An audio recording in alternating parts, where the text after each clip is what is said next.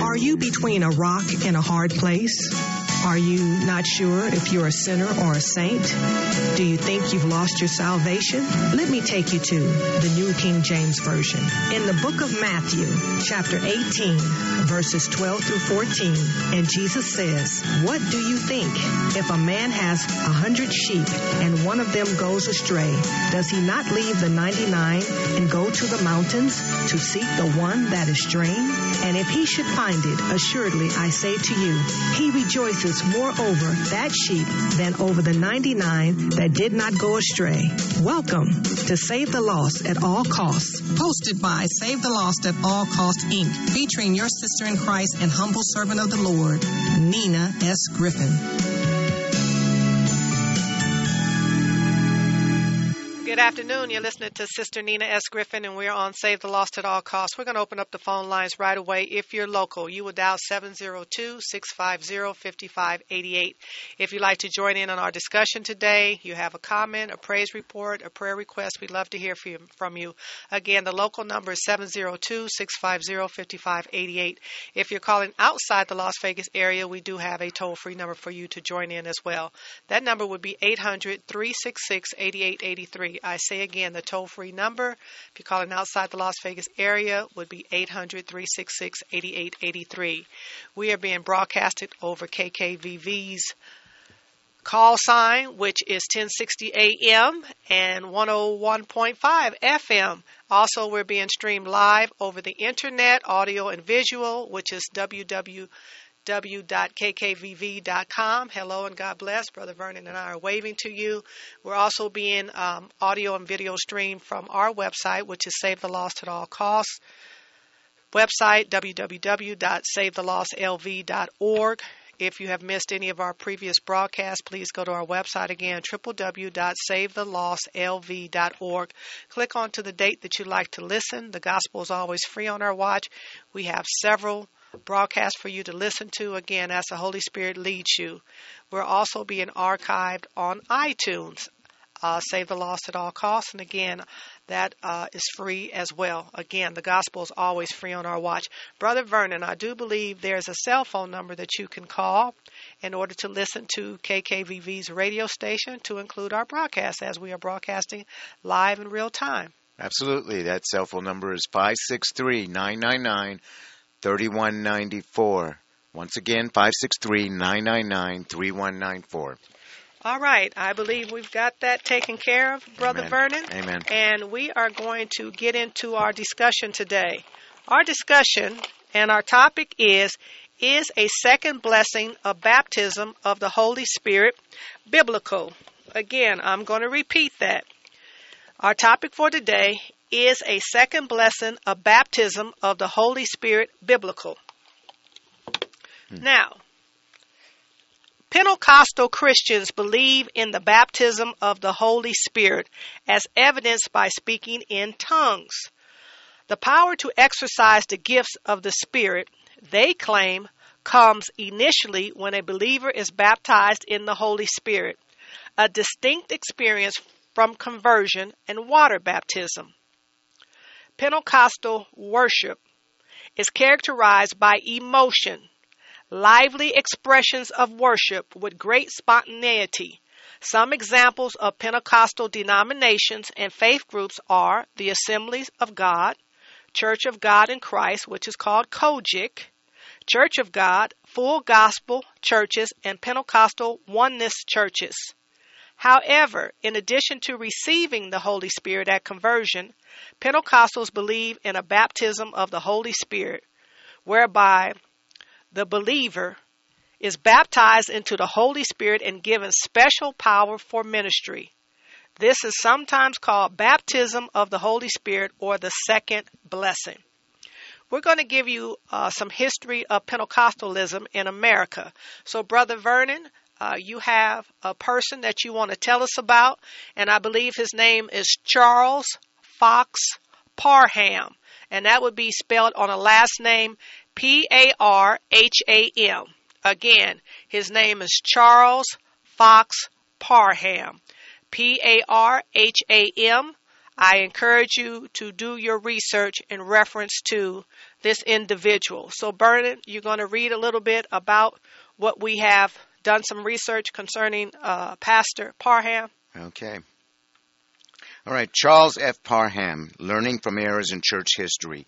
Charles Fox Parham, born 4th June 1873, died 29th of January 1929, was an American preacher originally from a Methodist and the Wesleyan Holiness Movement background.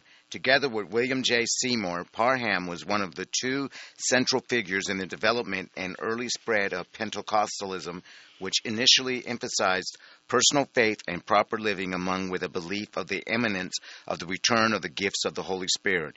In 1901 in Topeka, Kansas, Parham left the Methodist Church in 1895 because he disagreed with its hierarchy. He also complained that Methodist preachers were not left to preach by direct inspiration. Rejecting denominations, he established his own itinerant evangelistic ministry which preached the ideas of the holiness movement and was well received by the people of Kansas. Charles Parham's theological roots. Pentecostalism grew out of the holiness movement roots. John Wesley, the 18th century Anglican minister and founder of Methodism, is in many ways seen as the spiritual and intellectual father of the modern holiness and Pentecostal movements because of the doctrine of sinless perfectionism. Perfectionism in parentheses, sanctification, was the second blessing or experience of the believer. This perfectionism, which could become something a believer must seek and strive for. Pentecostalism says to them, aim for this special blessing too. Seek perfection, for it too is within your reach. With special power from the Holy Spirit, you can also attain to this level of spirituality. Surrender to the Spirit completely and be without sin. Yield to His power and you can be perfect. With roots in Methodism, Mr. Parham's theology in itself developed and grew over time. He preferred to work out of doctrinal ideas in private meditation. He believed the Holy Spirit communicated with him directly, and it's not hard to see how his theology was riddled with doctrinal heresies. He believed in annihilation of the unsaved and denied the Bible doctrine of eternal torment. He believed in the unscriptural doctrine of Anglo Israelism. He taught that there were two separate creations and that Adam and Eve were of a different race than people who allegedly lived outside of the Garden of Eden. The first race of men did not have souls, he claimed, and this race of unsouled people was destroyed in the flood. Parham believed that those who received the latter days spirit baptism and spoke in tongues would make up the bride of Christ and would have a special place of authority at Christ's return. He believed in a partial rapture composed of tongues speakers.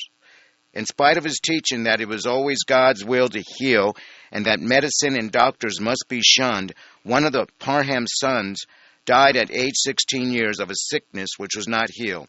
Parham, ironically, himself suffered various sicknesses throughout his life and at times was actually too sick to preach or travel. Well, Mr. Parham also taught the fringe two seed theory, or where did Cain get his wife, or was there a pre Adamite race? A theory that is always found connected to another race, the two seed theory of Christian identity or aliens, or that biblical record is false and that Adam was not the first man created. This same theory was later to influence other Pentecostal preachers like William Branham. Charles Parham's most memorial theological contributions were his belief about the baptism with the Holy Spirit as another work of grace aside from conversion or salvation. There were Christians speaking in tongues and teaching an experience of spirit baptism before 1901. However, he was the first to identify tongues as the Bible evidence of spirit baptism. It is not clear when he began to preach the need for such an experience, but it is clear that he did by 1900. Charles Parham later asserted, too, that there are not two experiences, but there were three works of grace that a true believer must experience conversion, sanctification, and spirit baptism. Then there was Azusa Street. In 1906, everything was yet to boil over. This was at the Azusa Street revival, which is commonly regarded as the spark that caused the beginning of modern Pentecostalism. The Azusa story revolves around the leadership of William J. Seymour, Charles Parham's black African American student. Both Parham and Seymour had preached to Houston's African Americans, and Parham had planned to send Seymour out to preach to the black communities throughout Texas. Seymour left Houston to become the associate pastor of an African American holiness mission in Los Angeles, California. Seymour's work in Los Angeles would eventually develop into the Azusa Street revival. Large crowds came from across the nation and around the world, and for three years these meetings would go on. Seymour usually sat at the front of the room behind two empty boxes, one on top of the other. During meetings, he kept his head inside the boxes, earnestly praying. There was little or no order to the Azusa Street services. Whoever felt moved by the Spirit to speak would do so. Seymour uh, rarely preached. Some say that the first-hand descriptions of the Azusa Street revival sound very similar to the current Laughing Revival. A bewildered Los Angeles Times reporter visited the meeting and remarked, The night is made hideous by the howlings of worshippers. When Charles Parham visited the revival in October of 1906, it was not a joyful reunion for the student and his master. David McLeod, in his book The Strange History of Pentecostalism, said of this visit that even he was shocked by the confusion of the services. He began his first sermon by telling the people that God is sick at his stomach because of the things which were occurring at Azusa. He was dismayed by the awful fits and spasms of the holy rollers and hypnotists. He described the Azusa tongues as chattering, jabbering, and sputtering, speaking no language at all. The Azusa street meetings were so wild that Parham condemned them with the term sensational holy rollers. He testified that the Azusa Street meetings were largely characterized by manifestations of the flesh, spiritualistic controls, and the practice of hypnotism Sarah Parham, The Life of Charles F. Parham, Joplin, Missouri, Tri State Printing, 1930, page 163. According to Parham, two thirds of the people professing Pentecostalism in his day are either hypnotized or spook driven. Parham Life of Charles F. Parham, page 164. In, this, in his writings about Azusa Street, Parham described men and women falling on one another in a morally compromising manner. Splits in denominations. Numerous charismatic denominations referred to this revival as the beginning of their particular beliefs. Until 1914, the movement worked primarily within the holiness churches, but increasing friction motivated Pentecostals to form their first denomination, the Church of, the Church of God in Christ. Although the movement was racially integrated in its early years, racial divisions soon developed. Many white clergy could not handle the presence of both blacks and whites in the congregation. The clergy subsequently left to form the Assemblies of God where blacks could be excluded. Eventually, there evolved three main Pentecostal divisions and a number of similar splinter groups. Some Pentecostals, particularly those with a holiness background, believe in the Pentecostal experience as the third of three experiences. One, justification faith and trust by the believer in Jesus as Lord and Savior. Two, sanctification, the second blessing, imparting of a new life to the believer by the Holy Spirit. Three, baptism of the Holy Spirit has evidence by speaking in tongues. Their main denominations include Church of God, Cleveland, Tennessee, Church of God in Christ. Other Pentecostals, particularly those with a Baptist background, believe that the baptism of the Holy Spirit can happen to any believer in Jesus, whether or not they have first been sanctified. The main denomination is the General Council of the Assemblies of God. Oneness Pentecostals, aka Jesus only, or apostat- apostolic, excuse me, Pentecostals, believe that in the early Christian church, baptism was done in the name of Jesus Christ only, as in Acts chapter 2, verse 38. Not in the name of the Father, the Son, and Holy Spirit, as in Matthew chapter 28, 9, verse 19. In this time, in, the, in time, this group abandoned the traditional expression of belief in the Trinity and accept the oneness of God. A crisis developed within the Assemblies of God in 1916 over these new beliefs. The Assemblies of God decided to remain Trinitarian both in its baptismal formula, and its concept of deity. Almost 200 pastors left the Assemblies of God as a result. The United Pentecostal Church and, the Pentecostals Assemblies of the World, are the main oneness Pentecostal denominations. Around 1973, in order to distinguish newer Pentecostals from the older Pentecostal denominations, the word charismatic began to be used widely to designate the movement in the mainline churches. Lessons and repercussions. The Pentecostal charismatic movement has affected the whole of Christianity in a way that not seen since the Protestant Reformation. Though many admire how it energizes its followers, many theologians are shocked at how much of traditional Christian doctrine are completely ignored, misinterpreted, or mangled up.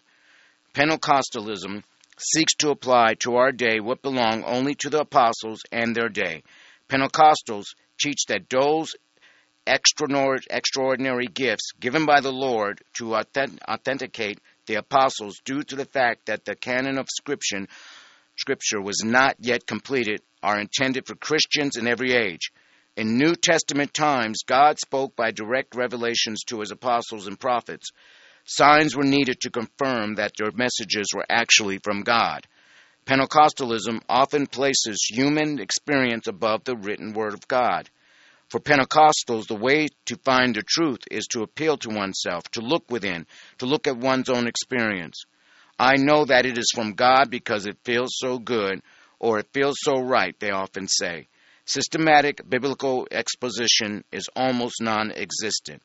Pentecostalism assembles the church around something other than the Word of God. A true church of Jesus Christ assembles together around the pulpit. It comes together for the preaching of the Word of God. Pentecostalism today assembles a church around special revelations and dreams and speaking in tongues and experiences rather than the preaching of the Word of God. It desires unity in the church, yet often brings division. Okay, we're going to stop right there. All right, uh, Brother Vernon, you've done a lot of research. I mm-hmm. appreciate that. Uh, thank, thank you. you and we are going to get to Acts 2. We're going to start looking at uh, the question we asked today Is a second blessing of baptism of the Holy Spirit biblical? So, Vernon, I'd like us to go to Acts 2, and I'd like you to read uh, verses 1 through 4, please. And you'll be coming out of the New King James Version, is that correct? Yes, the New King James Version. Acts 2, verse 1. When the day of Pentecost had fully come, they were all with one accord in one place. Verse 2 And suddenly there came a sound from heaven as of a rushing mighty wind, and it filled the whole house where they were sitting.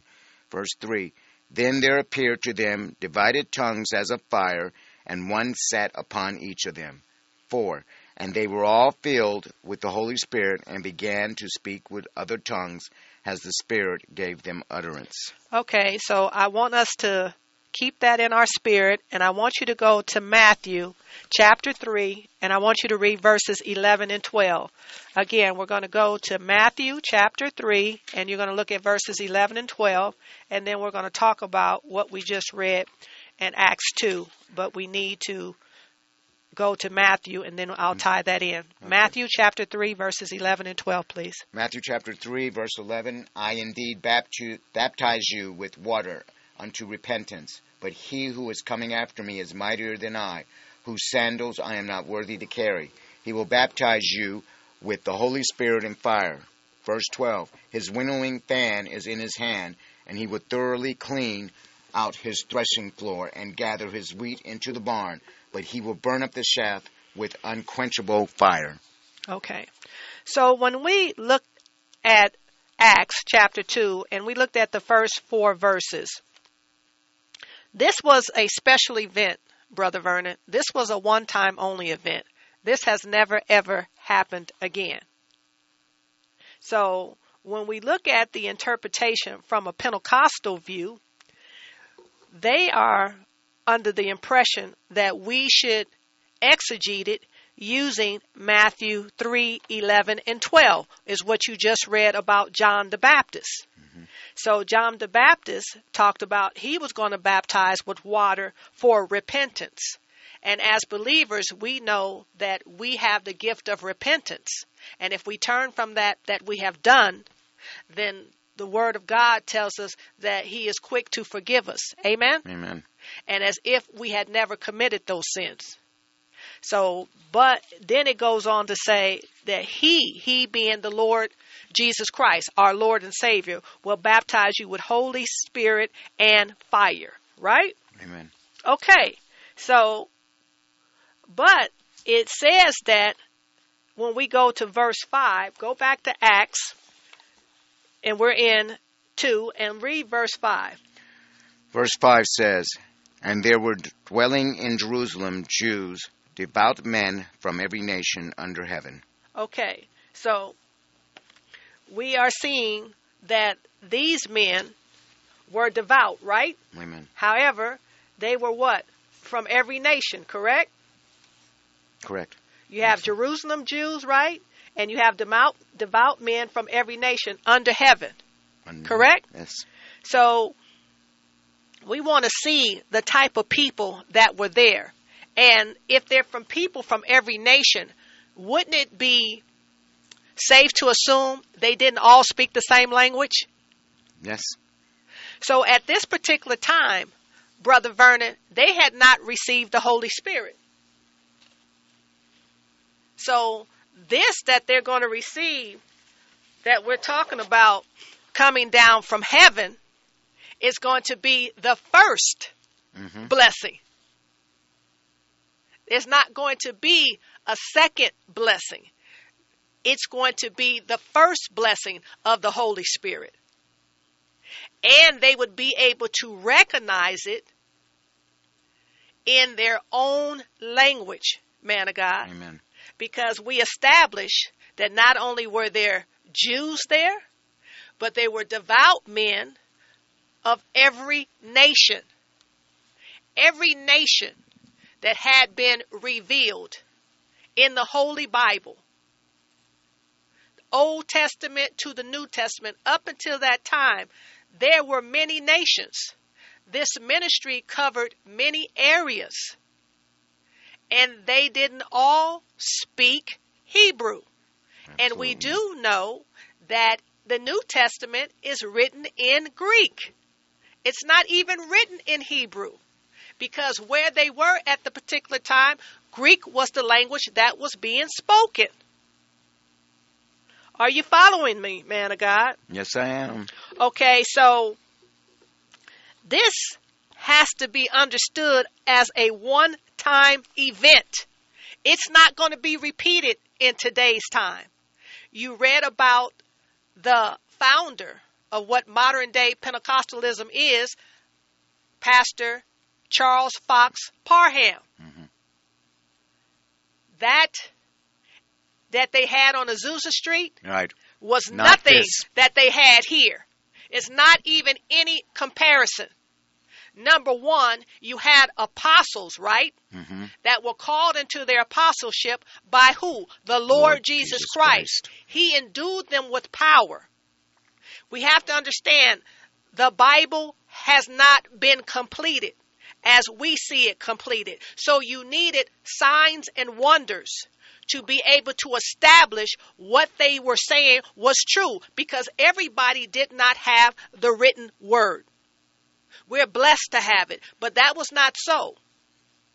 So you needed something to establish that they were who they say they were and they were called by who they said they were called by. Mhm. Amen? Amen. Because just like we have false prophets, hmm there were false prophets there.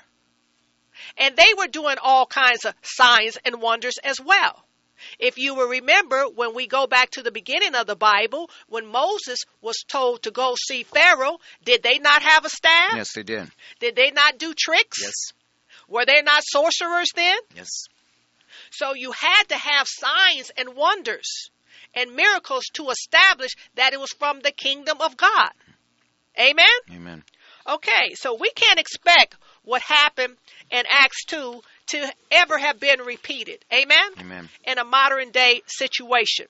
Now, it talked about talking in, in, in a language, right? hmm Okay, now, tongues is not a heavenly language that we're talking about in this context. It was a human language. Could you read verse 4 again when we go back to Acts chapter uh, 2, verse 4. Could you read that again? Verse 4 And they were all filled with the Holy Spirit and began to speak with other tongues as the Spirit gave them utterance. Those other tongues that they're talking about are a human language. Language. They are not a heavenly language. It's a difference. And you say, okay, Sister Nina, you said a heavenly language. Brother, I know you want to know what I'm talking about, so I'm going to show you what I'm talking about. Let's go to 1 Corinthians chapter 14 and let's look at verses 9 through 13. Again, what we're establishing in chapter 2, verse 4 of Acts is a real human language because we've already established in verse 5 that these people came from every nation, mm-hmm. right? Every nation. Every nation under heaven. Now, they're going to be baptized with the Holy Spirit once. Amen? Amen. So it hasn't happened.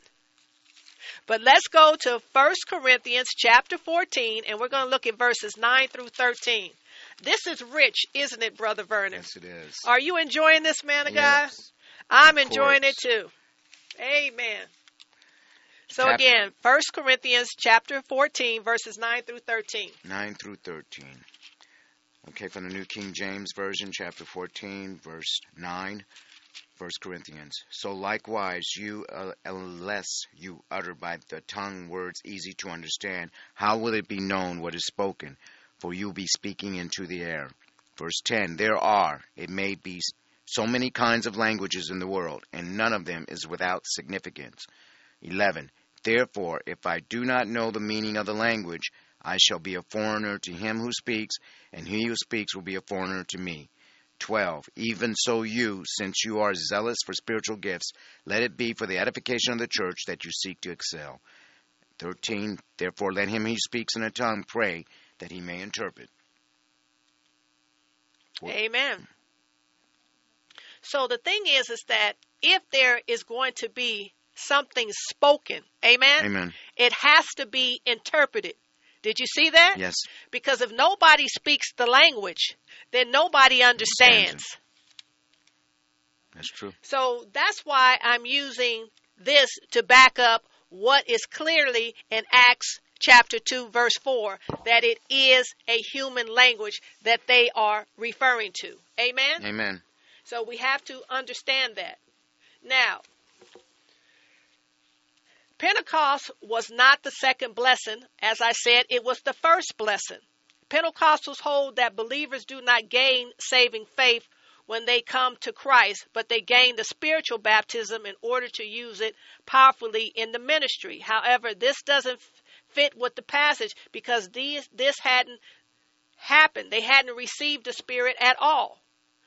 You will receive power with the Holy Spirit has come upon you. We can find this in Acts verse 8. Let's read this. So the Holy Spirit hadn't come upon them at this particular time. So let's go to Acts chapter 1 and let's look at verse 8. Acts chapter 1, verse 8. hmm But you shall receive power when the Holy Spirit has come upon you, and you shall be witnesses to me in Jerusalem and in all Judea and Samaria and to the end of the earth. And that's Jesus speaking. What are they going to receive when the Holy Spirit comes on them? Power And they will be witnesses where?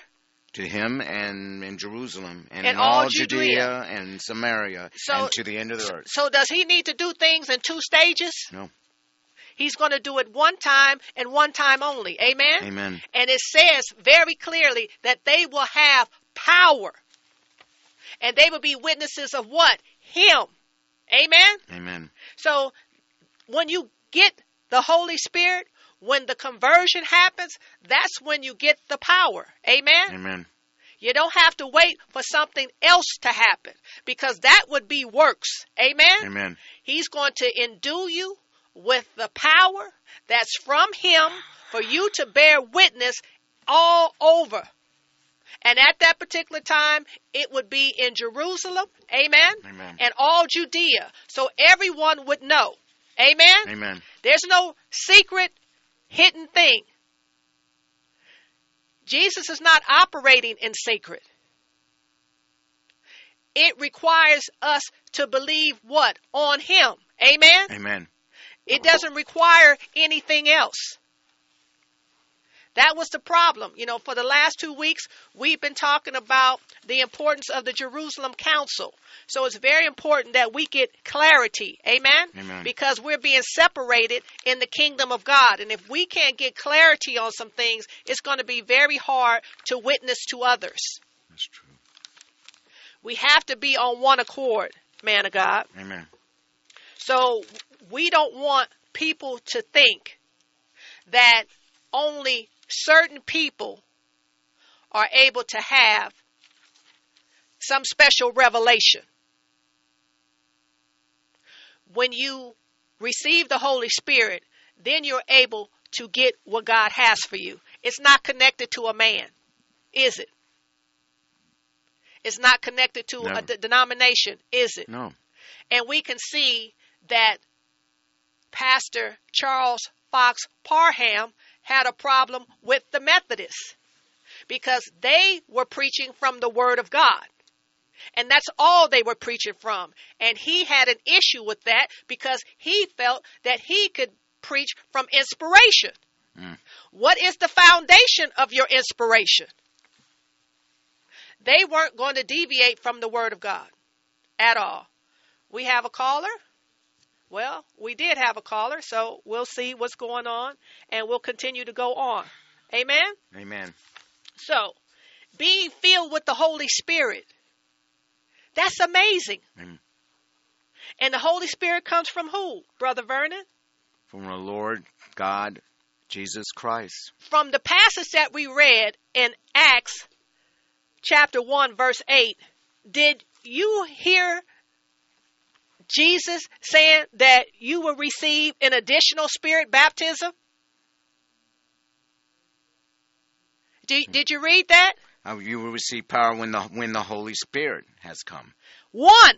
That's, it. that's One. the Holy Do- Spirit. but but do you No. do you hear that passage alluding to something else? no. Hello, you're on Save the Lost at All Costs, and thank you for waiting. God bless you. it down, Hello? and um, it is a blessing to hear you just break it down.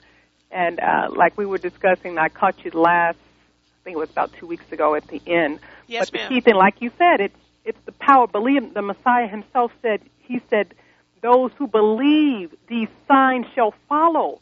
There's no many believing.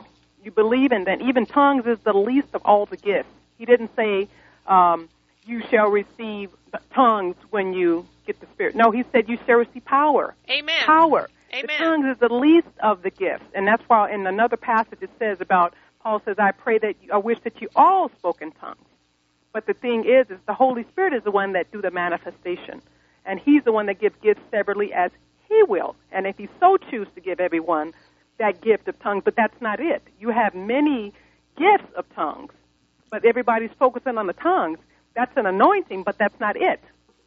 Well, That's it's it. it's important that we don't confuse Acts two verse four Yeah, as to what is a heavenly language. yeah that's the difference. Like That's a you said. prayer language. It's Yes, not the same. difference. Acts chapter Yes. 2 verse 4 is a real human Yes, language is. because it said it was devout, devout men from all nations. Amen. Amen. That's why I said go and he, when he told me, he says, wait, because you shall receive power. Remember, even before the Messiah, he says, I breathe on you. He says, Amen. receive the Holy Spirit. That was before he was even um, glorified. He said, he cannot come unless I, I go away, and then I will send him, and he will testify of me. Amen. So well, you, this is you what can't we were divide talking it, about. but see, that's how the enemy divides between us. It's all, you know, no man can come to the Father except he comes to the Son anyway. If you don't have the Son, you don't have the Father. I don't care who, what they call themselves. You can say you're Jew or not Jew or whatever, but unless you come through the Son and believe that He is the Son of the Most High, you have no, there is no other way. And well, he says well, the thing is, is that you do away with the, the grace. yes, You do away with salvation by grace because Yes. now it's works. yes, Amen. Now we have to see a work, Yes. a second work, a Yes. second thing to happen, as if what Jesus said was not enough. yes, Uh, and, and I'm just like, I want them to see it for themselves. Yes. I want them to understand who came about with this thought process. And my thing is, do your homework. Go Yes. back to the Genesis. And, you know, see even who is leading these movements. Yes. See what's going on. See what's going on with these people. Do your study. We are just trying to bring it to your remembrance. And I'm hoping that you have a hunger and a passion to study yes, and to know what it is that you know. yes, And do not let a man, a denomination, or a feeling trick you and Yeah. block you from what God has for you. yes. Now, I appreciate your call. There was a caller that was on the line. They hung up. I pray that the caller will call back again. This is a very powerful Yeah. uh, lesson that we're getting into, and uh, just be patient with us. And you know, please call back. And more than likely, it'll be a part two. I promise that. Yes. So I just want to say thank you for, like I said, breaking it down for the people because so long they've been taught that you have to go in a room and you have to tarry. There's no tarrying. Sure. There's no tarrying. You know, What- the Holy Spirit. There is a, you know, that's why I said, you know, we, there is a, um, uh, what they call it, the, um, the, the, the uh, apostles. They pray, you know, give us power that we may proclaim your name boldly again. But it was, it was like a refilling, but it's not like a. You need something. It's uh, I don't even know how to express it. Um, it's not something new as much as renewal Sure. because we don't we can't grieve or quench the Holy Spirit. No. You know, He wants us to do what He says to do. You can't grieve or quench Him by not being obedient. Right. Period. But the, the thing yeah. is, is that what they're placing is a gift along with justification. Yes, They're putting it on the same level. That's a lie from the pit of hell, and I reject that. And that is heresy. Yes, it is. There's no way a gift could be on the same level Amen. of justification. Amen. There you go. It's the None. difference between gift. None. You said the key: gift and anointing. Gift. The two different. It's it's two different things. The Holy Spirit is the one that is the embodiment of the power that comes from the Lord Jesus Christ. Amen. It's not Amen. a gift. It's Yes. for it's for everybody who believes. You Amen. will receive Yes, the yes. Holy Spirit. There's not looking at a gift. Well, once you do this, then the justification or the ex- the- the manifestation or the evidence that you have the Holy Spirit is that you have a gift Yes. that No. you have to display right away. Like I said, I reject that. Yes. I reject that. It's not biblical. Uh, the question that we're asking today is a second blessing of baptism of the Holy Spirit biblical? Uh, the answer is no, and we're going to continue to divide, rightly divide the Word of God. Amen. Amen. Amen. Keep That's up the what we're good going work, to do. Well, I appreciate that. Thank you for encouragement, All right, woman good. of God. Take care. All right, bye bye. All right, Brother Vernon, I want you to go to Acts chapter 2 and I want you to look at verse 38. This would be the Apostle Peter talking. Amen? Amen. We're going to Acts chapter 2 and we're going to look at verse 38. And tell me what the Word of God says. Verse 38 Then Peter said to them, Repent and let every one of you be baptized in the name of Jesus Christ for the remission of sins, and you shall receive the gift of the Holy Spirit. 39. 39 For the promises to you and to your children and to all who are far off, as many as the Lord our God will call. Okay. So it says, right, that what did John say? He said that they needed to repent. Amen? Mhm. repentance. You cannot keep doing the same thing once you have received the Holy Spirit and accept the Lord Jesus Christ as your Lord and Savior and still continuing on the same Yes. path. You, you, you can't do it, man of God. That salvation is questionable to the point that you're probably not saved. Mm-hmm. I didn't say that you weren't saved. I said you're probably not. And that is something that you're going to have to take up with the Lord Jesus Christ. Amen? Amen. And the Holy Spirit will reveal it to you. But we have to understand this program is called Save the Lost at All Costs. And I am encouraged by the Lord Jesus Christ and compelled by Him to bring this to you in a season called now. Amen? Amen. So we see that a gift is no way the same as receiving the Holy Spirit. They're not the same. And I don't want anybody to believe that you have to have some type of gift to prove that you have received the Holy Spirit. No. And a man, And how do you know that this man or woman is even has a relationship with the Lord Jesus Christ? Why? Because they're in a house of God. Just because it says house of God doesn't mean that God is in there. There are a lot of counterfeits. There are a mm-hmm. lot of false prophets. There are a mm-hmm. lot of people preaching a heretic doctrine. Amen. And first of all, number one, if you don't have any love in you and you can't demonstrate love, what good is your salvation? Amen.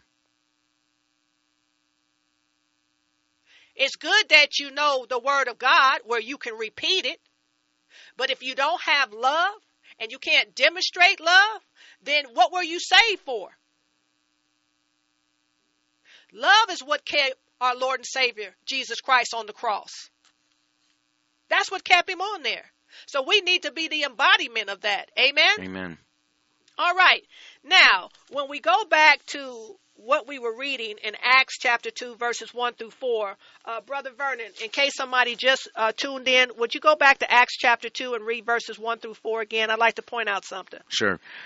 Uh, Acts chapter 2, verse 1 When the day of Pentecost had fully come, they were all with one accord in one place. Verse 2 And suddenly there came a sound from heaven, as of a rushing mighty wind, and it filled the whole house where they were sitting. Verse 3 Then there appeared to them divided tongues as of fire, and one sat upon each of them. 4 And they were all filled with the Holy Spirit, and began to speak with other tongues as the Spirit gave them utterance. Okay. So, certain things had to happen first, right? hmm Then they were filled with the Holy Spirit. Then they talked in their own native language. Amen? Amen. Okay, so this is what we have to understand. Some, something happened. So, did it say that there was a mighty wind? Yes. It called it what? A, a, a rushing A mighty mighty wind, wind. right? And it filled the whole house. And, and then it says something about fire, right?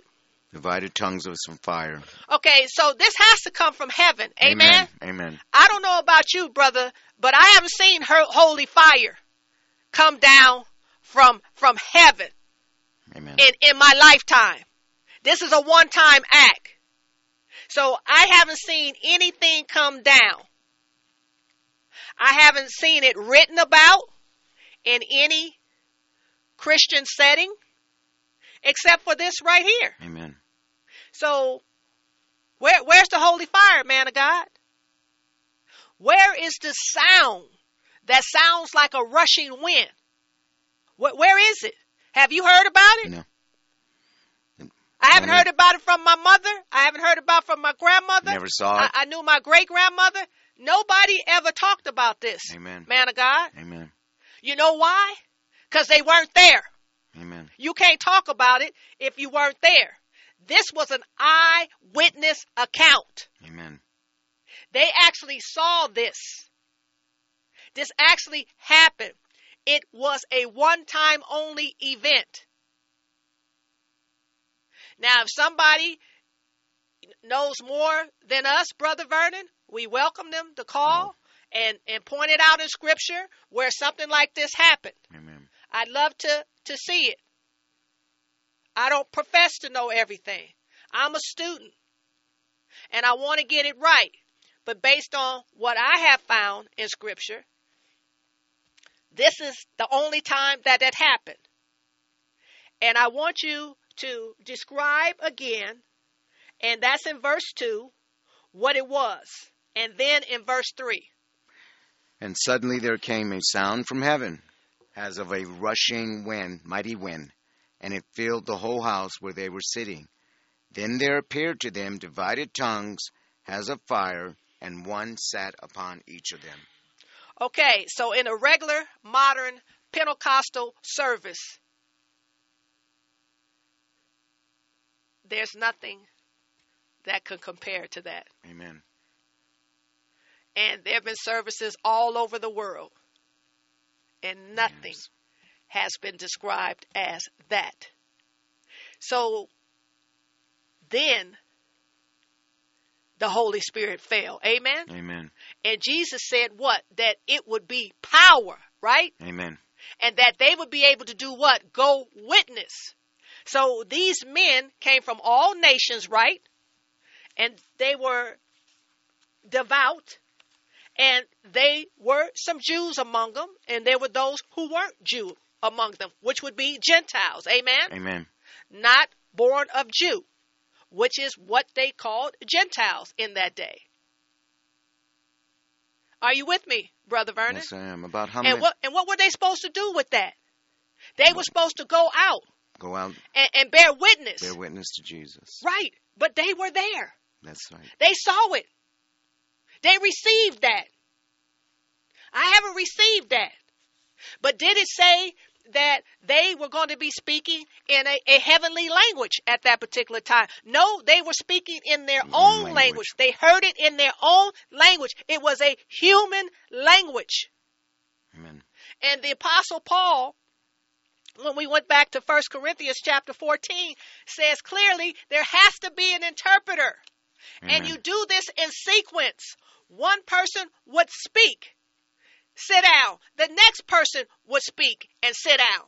There would be an interpretation of each time someone spoke. Amen. Because if everybody spoke together, what is that? How can we know what anybody is saying? Amen.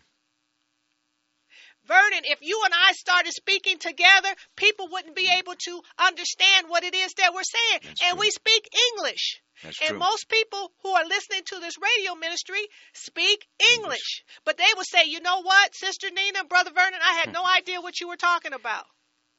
And I'm like, you didn't hear me?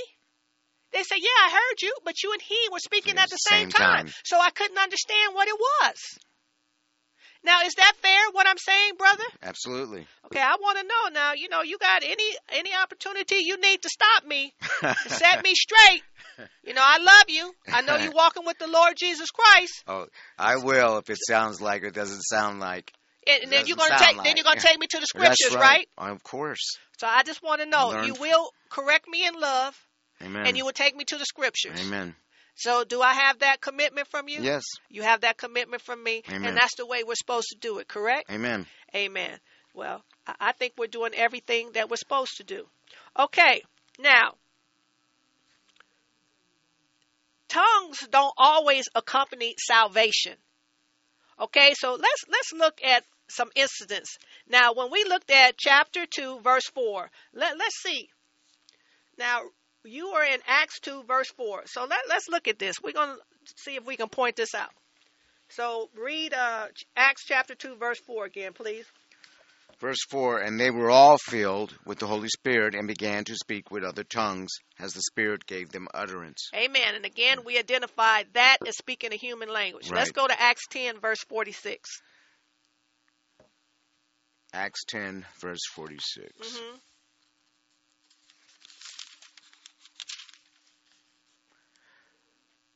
Acts 10, verse 46 For they heard them speak with tongues and magnify God. Then Peter answered, 47. Can Uh-huh. anyone forbid water that these should not be baptized who have received the Holy Spirit, just as we have? 48. And he commanded them to be baptized in the name of the Lord. Then they asked him to stay a few days. Amen.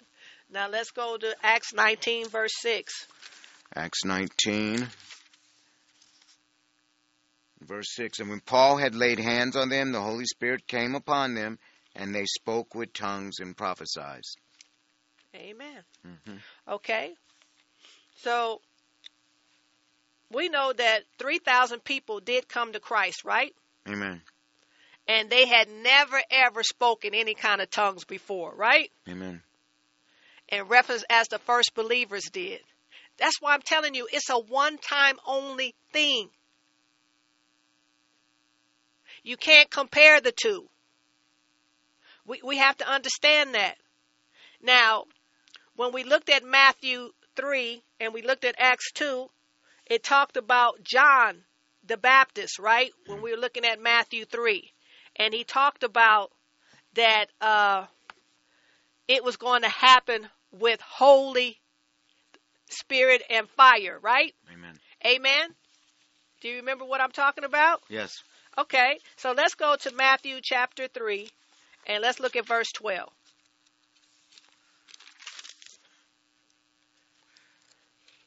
Verse 12 says, His winnowing fan is in his hand, and he will thoroughly clean out his threshing floor and gather his wheat into the barn, but he will burn up the shaft with unquenchable fire. Okay, so let's look at this.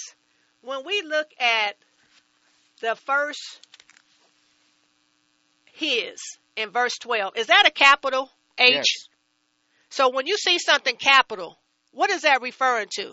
God the Father, God the Son, God the Holy Spirit, but in this particular case, they're talking about the Lord Jesus Christ. Amen? Amen. So that's a capital H, correct? Amen. And then it says his hand. Amen. There's another capital H, right? Mm-hmm. And then it says his threshing floor. There's another capital H, right? Yes. And gather his wheat. That's another capital H, right? Right. But he will burn it up. That's another capital H, right? Amen. With unquenchable fire. That's talking about judgment.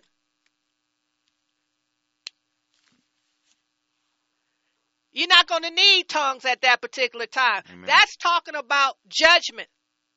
He's separating the wheat from the tares. Amen. Amen. And that that's unprofitable, it's going to burn up. Amen. Do you see what I'm talking about there? Yes, I do. All those are capital. Who receives the capital? Jesus Christ. In this particular context, none of us received the capital. So it's not talking about a man speaking in tongues or anybody speaking in tongues.